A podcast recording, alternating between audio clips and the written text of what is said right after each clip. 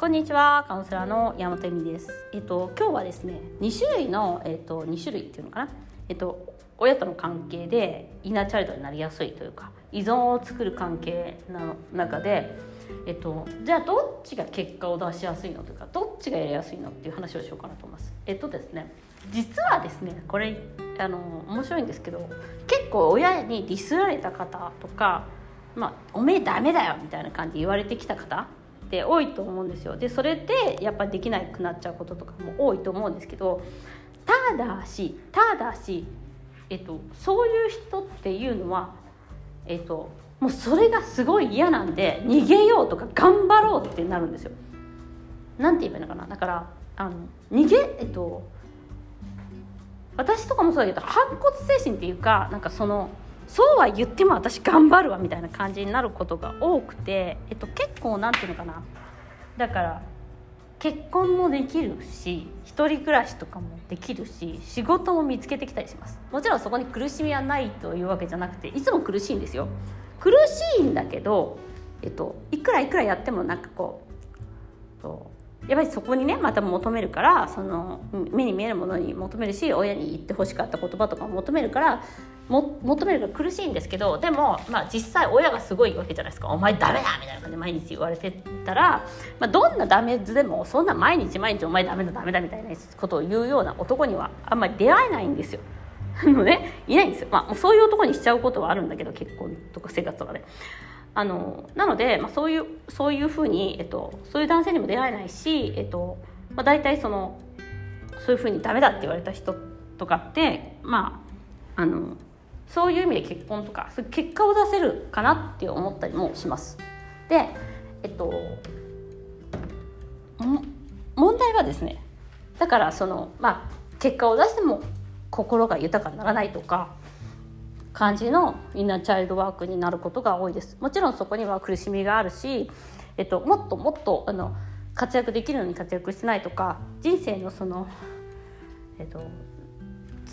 いろんなものを手に入れてもその苦しいっていうのがあるんです。やっぱ手放していかないといけないものがあるから。でもえっとだからね優等生であった、えー、でももう一つあるのが親が甘やかす可愛がる、まあ、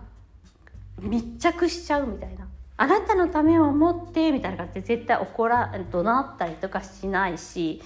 あのいい人なんですよ。でも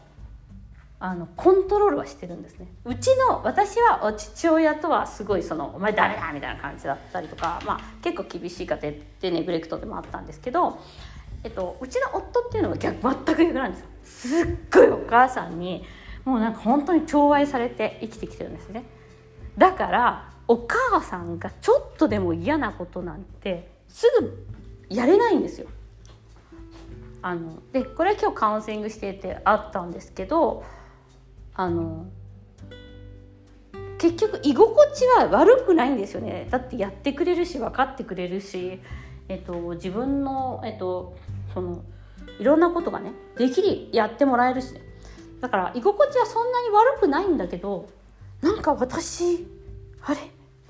なんか息苦しいとかなんか犠牲になってるっていう感じで、えっと、やっぱりそういう方って、えっと、家を出たりとかするのが難しいんですうちの夫も確か29か30ぐらいまで出てなくてえっと居心地いいんですよやっぱり。家がね。うち私の、えっと、実家っていうのは居心地がめっちゃ悪かったわけですよ私は。お前何やってんだみたいな感じで怒鳴られたりとかするしもうなんかなんかこれやれあれやれとか言ってなんか私はお手伝いするんじゃないんですけどみたいになっちゃったりとかするしなんか本当にえっと居心地が悪い家だった。でもその超強依存半端じゃないマザコンみたいななんですけどねはっきり言って。方ってやっぱり居心地はぶっちゃけ悪くないですよ。ちょっと言わせていただくと。ただちょっと息苦しいかな。みたいな。でもお母さんに言えばやってくれるしなとか分かります？そのもうお母さんに言えばやってくれるしなっていう人が一人で暮らしちゃったりとか自分で生きていくってなったらいなくなっちゃうんですよ。でもあのその厳しい家庭で育ってるといやお母さんにうちうちなんかだとお母さんとかお父さんにとって問題は解決してくれないしなってなるんですけどあのやはりその共依存がの愛され版みたいなのだとお母さんに言えばみたいなのがやっぱり絶対にあるからそれを抜けるっていうのはすごく難しいし別にわざわざあえてそんなことしなくてもいいじゃないになるんです。ただしただし彼女たちはやはり最初はその愛でコントロールし愛というかまあ優しさでコントロールします、まあ、だからそっちの方がまあなんていうかなえっ、ー、とうん愛でコントロールする方がやっぱりそのえっ、ー、とその人たちはすごいいい人なんですよだから。そのひねくれたりとかもしてないし、まあ、優しいしあのまあまあいい人。でもちょっと人が怖いとかねそういうのあるけど。あの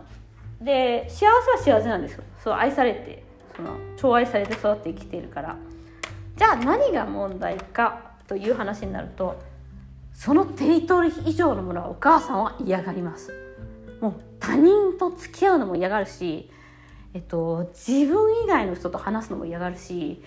えー、自分以外自分がいないところで楽しんでるとかいうのを聞くのも嫌です実は。でそれはもう本当に、えっと、いつも機嫌がいいお母さんがちょっと嫌な顔するとかそう共依存だからすごい感受性も強いからね分かるんですよ。あちょっとお母さん嫌な顔した。で最悪な最悪っていうか本当にやってほしくないこと。例えば結婚とかかな？私が見てきて結婚とか一人で暮らすとか、まあ、そういうお母さんから本当に離れちゃうこと。っていうのはやっぱり人生の中ではありますよね。本当に離れなきゃいけないことはあると思うんですよ。でそうするとマジで許せない怒る無視、えー、あの親子関係切りますみたいになるんですよ。自分のテリトリーから中にいる間はめっちゃいい人。自分のテリトリーから離れてもうだからそれはねもう見捨てられ感なんですよお母さんの。もう私のところにもう二度とこの子は帰ってこないんだと。いう見捨てられ感ですよね。結婚とかもそうだし。だからえっとうちの私が見ていて、まあ、カウンセリングでも今日やっていて見たのがご自分ご自身がそんなに嫌じゃないかなみたいな感じなんですよ。ただしそういう人に、えっと、お友達関係もそうだし、えっと、恋愛関係も入っていきづらいんです。なぜならお母さんはもうお第一のパートナーだから。第一のパートナーは旦那さんとか、えっと、奥さんっていうことなんですけどもう、えっと、家庭内、えっと、精神的心筋深層感だと思ってます。でなのでやはりその抜け出すのはすごい難しいです。でそんなの瞑想とかでじゃあうん、おへそのを切ってどうのこうのとかは無理です唯一あるのは物理的距離です物理的距離と家を出る自分の家帰る。自分の仕事を見つけだからねこれで仕事とかも一緒だともうね。もうもうダメです。だから仕事も結構一緒の人とかいるんですよ。親の家業を継いじゃって。親の家業を継いでてなおかつ家で仕事家一緒だったらね。もう。でえっとやっぱりみんな親が好きだし助けてあげたいからあのなんか何かしら理由をつけてやっぱりこうね大変だしとか介護も始まるしとかもうそろそろって言ってもいつまでたってもそれは伸ばします。ね、でも親は一人で、えっと、生きていけるんですよ。であなたが切らない限り切らない限りは親は一人で生きていけるようになれないんですよ。これがすごいマジックで自分が切った時点で親も独り立ちをします始めます。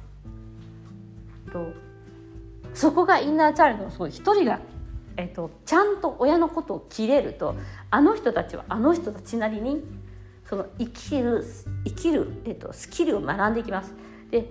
結局イナチャイルドの親っていうのはイナチャあ子供っていうのはまあ親がいないチャイルドだからででも親もだからそこで初めて独り立ちできるんですよ。例えば子供と共依存で子供を旦那さんにしてる人も子供が出た時点でやっと初めて独り立ちするんです。なのでこれは親も育てることができる。ただしそれはまずやらなきゃいけないことは自分がですよ。でえっと、もちろんねあのその精神的には無理ですあ経済的に無理ですとかいう人もいるんですけど、まあ、大体はあの経済的理由はあんまり、えっと、どうにかなることなんです。これはどうにかなります。だから最初のまあ3ヶ月とか6ヶ月とかだったら、まあ、最初の3ヶ月6ヶ月のそのお金だけあれば、まあ、どうにかなります。どうにかそれはねうまくいくようになってるんですよ。でもその一歩を踏み出すことをしない時はいくらインナーチャイルドを癒していくらいろんなことをしていくらいいいいなんかカウンセリングを受けても自分の一歩は自分なんです。そして行動でしか行動でしか変えることはできないんです。なのであのー、本当にあの距離っていうもの皆さん見た見てあげた方がいいですよ。で私にとっては当たり前でも他人にとってはそんな近くにいるのかっていうこともありますからね。あの本当にありましたよ。インナーチャイルドも。そんなにディスる親なのになんで毎週会いに行ってんのみたいな。で会いに行かなくなったらやっと分かるんですよ。親も。でそう成長するんですよ。あこんな嫌味言ってたらあの嫌われるんだなみたいな。でもあの子供っていうのはね嫌味言われてもね頑張っちゃうからね。それはね皆さんねそっからやめましょう。ということで今日は愛されてきたエセエセですけどね、まあ、あのある意味愛されてきたイナーチャイルドたちの、えーと、と苦しみについてお話ししました。今日もご視聴ありがとうございます。ではまた。さよなら。